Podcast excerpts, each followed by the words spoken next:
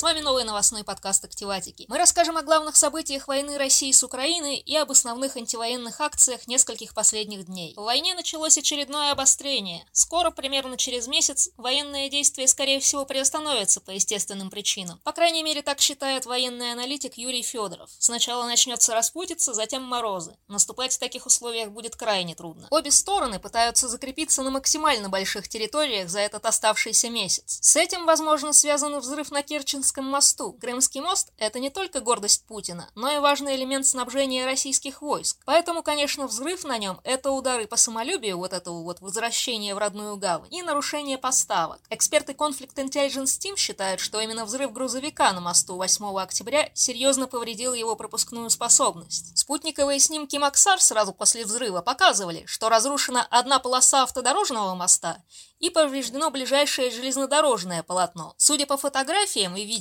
рухнуло три пролета моста, один пролет, на котором и произошел взрыв, он надломился посередине, а другие упали из-за нарушения структурной целостности моста. Следственный комитет России заявил, что грузовик взорвался на мосту, и от взрыва загорелось семь топливных цистерн на железной дороге. От него же погибло не менее трех человек. По мнению экспертов из Conflict Intelligence Team, даже мощная ракета не могла так сильно повредить мост. По информации телеграм-канала «База», после взрыва на Крымском мосту повреждено 1 километр 300 метров железнодорожного полотна. Правда, это, конечно, не подтвержденная информация. Очень быстро, скажем, прямо подозрительно быстро российские власти заявили, что пропускная способность восстановлена. Но после такого взрыва она вряд ли будет восстановлена в полном объеме. К тому же теперь грузовики будут еще больше проверять и надолго задерживать из-за проверок. И к этому привело то, что всесильная ФСБ пропустила фуру со взрывчаткой на мост. Теперь там даже ищут коррупционную составляющую. Интересно, найдут ли. Но важнее не это, а повреждение линий снабжения. Conflict Intelligence Team обращает внимание, что кроме взрыва Керченского моста, украинские военные недавно нанесли удар по железнодорожной станции в Иловайске. Жертв не было, был поврежден топливный склад и сортировочный парк. За последние дни были и другие удары по железнодорожным станциям в Донецкой области. То есть украинские военные пытаются перерезать железнодорожные нитки снабжения российских войск, связывающие Крым с материковой Украиной. Кстати, украинские источники сообщили, что российские оккупационные власти переводят семьи из Херсонской области в Крым и из Старобельска в Луганск. Теперь вполне возможно и из Крыма семьи вывозят. Не исключено, что после повреждения железных дорог начнется широкое наступление украинских войск. Но это не точно, как и все сейчас. Взрыв на Крымском мосту, конечно, обширно комментировали. Путин сказал, это теракт, направленный на разрушение критически важной гражданской инфраструктуры России. Авторы-исполнители и заказчики подрыва – спецслужбы Украины. Писатель Стивен Кинг на это ответил. После девяти месяцев убийств и во многих случаях пыток гражданских, после уничтожения целых городов,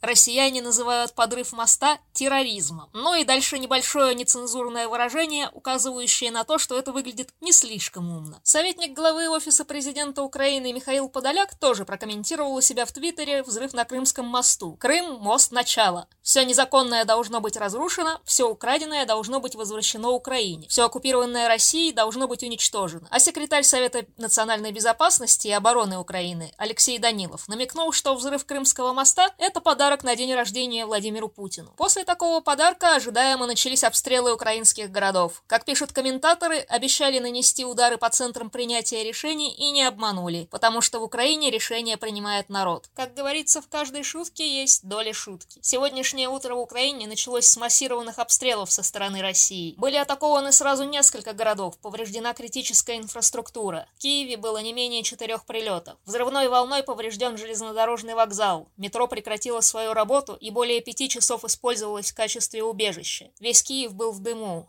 После небольшого перерыва воздушная тревога продолжилась. В столице Украины известно о шести погибших и 50 пострадавших в результате утреннего ракетного обстрела. Об этом сообщила служба по чрезвычайным ситуациям и мэр Киева. Ракеты попали и не на детскую площадку в центре Киева, в парке имени Тараса Шевченко. Повреждена Киевская ТЭЦ. На территории станции был пожар, возможно, критические повреждения. Ракета прилетела и недалеко от пешеходного перехода через Владимирский спуск, так называемого моста Кличко, но этот мост цел, в отличие от Крымского. Министр культуры Александр Ткаченко сообщил, что из-за обстрела Киева повреждено здание филармонии и музей, а МИД Германии сообщил, что при обстреле пострадало здание немецкого консульства в Киеве. Взрывы были также во Львове, Николаеве, Хмельницком, Тернополе и Житомире. В некоторых районах пропал свет. Во Львове также повреждена ТЭЦ города. Подача воды приостановлена. Львовский городской совет сообщает, что из-за ударов около 90% Львова без электроснабжения, а трамваи и троллейбусы не курсируют. В Днепре от ракетных обстрелов погибли как минимум 4 человека, 19 были ранены. Всего по области выпустили 10 ракет, 4 из них сбили. Пострадала критическая инфраструктура, жилые кварталы и остановки. 80 тысяч жителей остались без света. Сообщалось и о взрывах в Сумах. Там тоже возникли перебои со светом. Пострадал и Харьков. По словам мэра города Игоря Терехова, предварительно в город прилетели три ракеты по объекту критической инфраструктуры. Несколько районов Харькова остались без воды. К середине дня Харьков был полностью обесточен. В некоторых районах Кривого Рога также не было света и воды. Был поражен объект энергетики. Об этом сообщил глава военной администрации города Александр Вилку. В Одессе работало ПВО. О разрушениях не сообщается. Похоже так, руководство России ответило на взрыв моста. Только если взрыв Взрыв на Крымском мосту действительно нарушил снабжение. Эти обстрелы вряд ли как-то повлияют на ход войны. Похоже, российские войска сделали ставку на запугивание мирного населения и разрушение украинской экономики. Но, допустим, погибнет еще около сотни мирных жителей. Еще на несколько недель многие города останутся без тепла. Может, даже на несколько месяцев. Разве от этого украинские войска побегут сдаваться? Нет, конечно. Это неоправданная жестокость и месть мирным жителям. К тому же, честно скажем, зверствами российские военные уже никого не смогут удивить. После например, Мариуполя. Хотя можно взять и более свежие примеры. Запорожье. Только сегодня ночью российские войска атаковали город не менее чем семью ракетами, возможно, С-300. Об этом сообщил глава Запорожской области Александр Стару. Одна ракета попала в пятиэтажный дом в центре Запорожья. В результате полностью уничтожена одна секция дома. Под завалами могут находиться люди. Пока известно об одном погибшем и пяти раненых мирных жителях. Вчера, 9 октября, российские войска тоже ударили ракетой по жилым кварталам Запорожья. Владимир Зеленский заявил, что при ударе по жилым домам была применена техника техника двойного удара, когда вторая атака приходится по спасателям, которые помогают пострадавшим от первой. Сейчас разбор завалов там почти завершен. Количество погибших увеличилось до 18 человек. По словам Александра Старуха, благодаря тому, что люди объединились и оперативно разбирали завалы, удалось спасти 21 мирного жителя. Были ранены не менее 89 человек, из которых 10 детей. Кроме этого, известно, что в результате ракетной атаки российских войск в Запорожье в четверг 6 октября погибло 20 мирных жителей Украины. До этого от обстрела автоколонны мирных жителей, ехавших на оккупированные территории, погибли 23 человека. Почти каждый день несколько человек погибают в Донецкой области. Так, по словам главы Донецкой области Павла Кириленко, только за сутки с 7 на 8 октября российские войска обстрелами убили 6 мирных жителей. А в недавно освобожденном Лимане Донецкой области нашли несколько братских могил. Полиция сообщает, что сейчас раскопки продолжаются в двух локациях. В одной похоронено около 200 гражданских, другая является братской могилы военнослужащих ВСУ. Среди гражданских есть дети. На прошлой неделе в Светогорске, Донецкой области, состоялось перезахоронение 21 человека, которые погибли во время оккупации и были похоронены во дворах домов. Их личности установлены, и теперь родные наконец смогли попрощаться с умершими. От обстрелов Харькова в ночь на 8 октября был ранен один мирный житель. Также поврежден спорткомплекс, нежилые помещения, есть попадание в открытые территории. По словам главы области Олега Синегубова, российские войска нанесли всего 5 ударов. Из них четыре по Салтовскому окраинному району Харькова. А уже днем 8 октября от обстрелов в центральной части Харькова загорелась больница и еще несколько зданий. Кстати, ракеты типа С-300, которыми обстреливали Харьков, были запущены из Белгорода. Аналитики в британском министерстве обороны еще несколько месяцев назад отмечали, что использование зенитных ракет такого типа для атак против городов говорит о нехватке более управляемых ракет. Другими словами, высокоточного оружия очень мало или почти нет, остается только неточное. Обстрелы такие таким каждый раз, как теракт, потому что им трудно, если не невозможно управлять. А сегодня агентство Рейтер сообщило о взрывах в Белгороде. Местные власти это отрицают и говорят о запланированных хлопках на полигоне. Так и пишут. В Белгороде, Белгородском районе и Яковлевском округе были слышны хлопки. Взрывотехниками Минобороны проводилось уничтожение боеприпасов на полигоне. В Белгородской области от обстрела погибла 74-летняя жительница города Шебекина. В городе были повреждены три дома. Об этом сообщил белгородский губернатор. Сегодня под обстрел попал и поселок Конопляновка. По словам губернатора, кассетой точки У был разрушен частный дом. А в это время власти приграничной Курской области начали готовить бомбоубежище. Председатель комитета региональной безопасности Михаил Горбунов попросил глав муниципалитетов и руководителей предприятий навести порядок в защитных сооружениях, то есть поставить указатели, сделать запасы воды, свечей, керосиновых ламп. По словам Горбунова, в первую очередь нужно подготовить убежище в приграничных районах. Он сообщил, что проверять помещение начнет уже на этой неделе. Чиновники в Воронеже и Краснодаре тоже начали готовить бомбоубежище. В конце сентября администрация Воронежа попросила руководителей управляющих организаций подготовить подвалы для укрытия населения. Ну, там вынести мусор, убрать посторонние предметы. А жилищная инспекция в Краснодаре разослала местным ТСЖ письмо с просьбой подготовить подвалы для укрытия населения. То есть градус войны накаляется, от действий российских войск страдают мирные жители, на армию противника все эти бомбежки не слишком действуют, а война подходит ближе к российским границам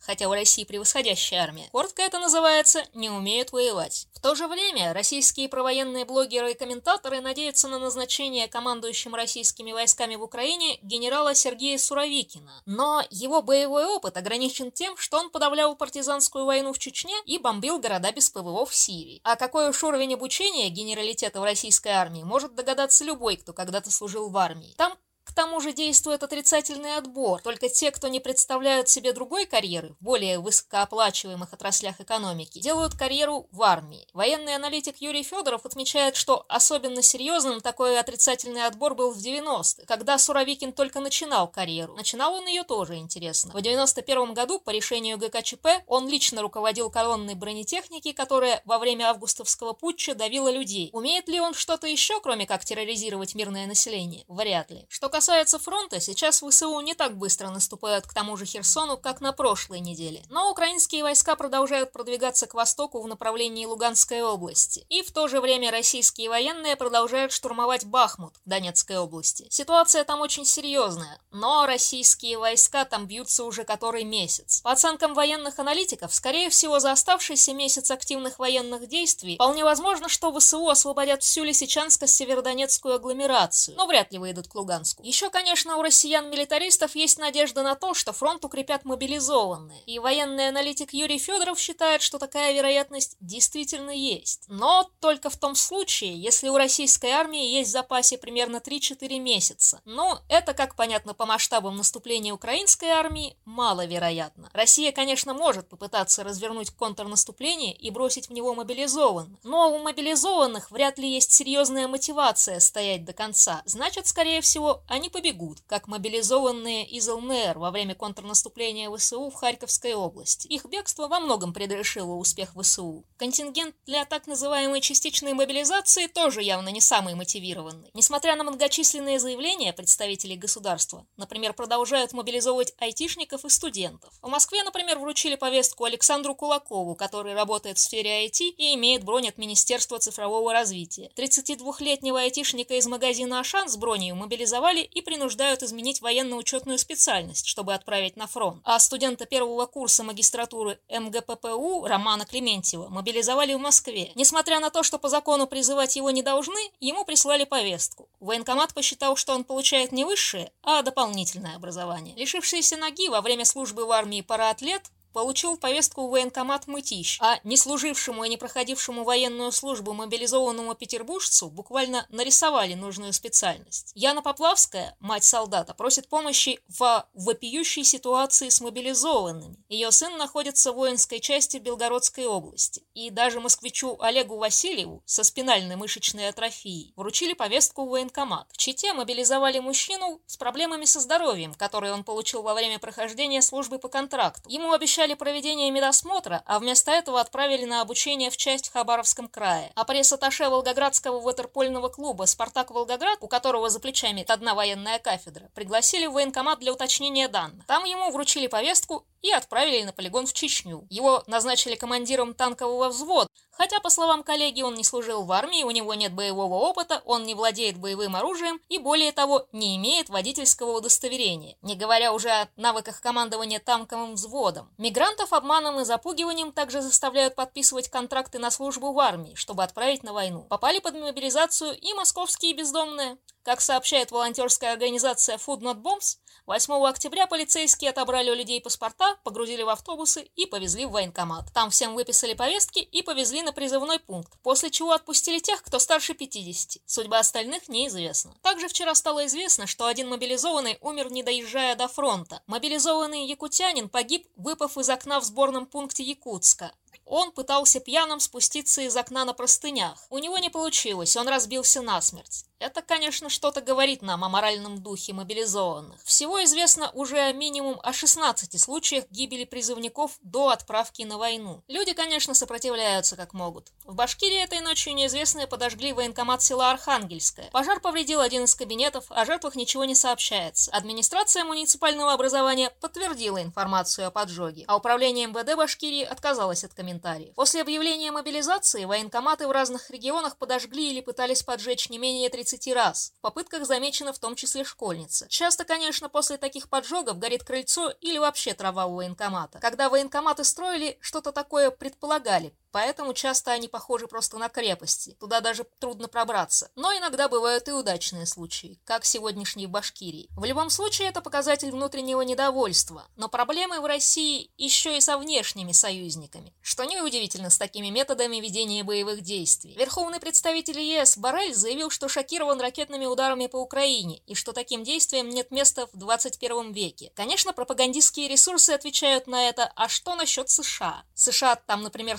свергли режим Саддама Хусейна и начали многолетнюю оккупацию, в результате высокий уровень насилия в стране стоил жизни, по разным данным, до 655 тысячам иракцев. Про источник данных они, конечно, не пишут, как и про то, что США вообще не бомбили в Ираке центры городов с университетами и детскими площадками. Судя по дню рождения Путина, у России теперь два союзника – Беларусь и Таджикистан. Лукашенко и Путин сегодня договорились о развертывании совместной группировки войск. Об этом президент Беларуси Александр Лукашенко сообщил на совещании по вопросам безопасности. Это передает издание «Белт». Ялта. Такое решение глава белорусского государства аргументировал опасностью обстрелов со стороны Украины. Он сказал, если уровень угрозы достигает нынешнего уровня, как сейчас, мы начинаем задействовать группировку союзного государства. Но остальные союзники у России, похоже, заканчиваются. Так, 9 октября Министерство обороны Кыргызстана приняло решение отменить командно-штабные учения «Нерушимое братство-2022». Эти учения должны были пройти на территории республики на полигоне Эдельвейс с 10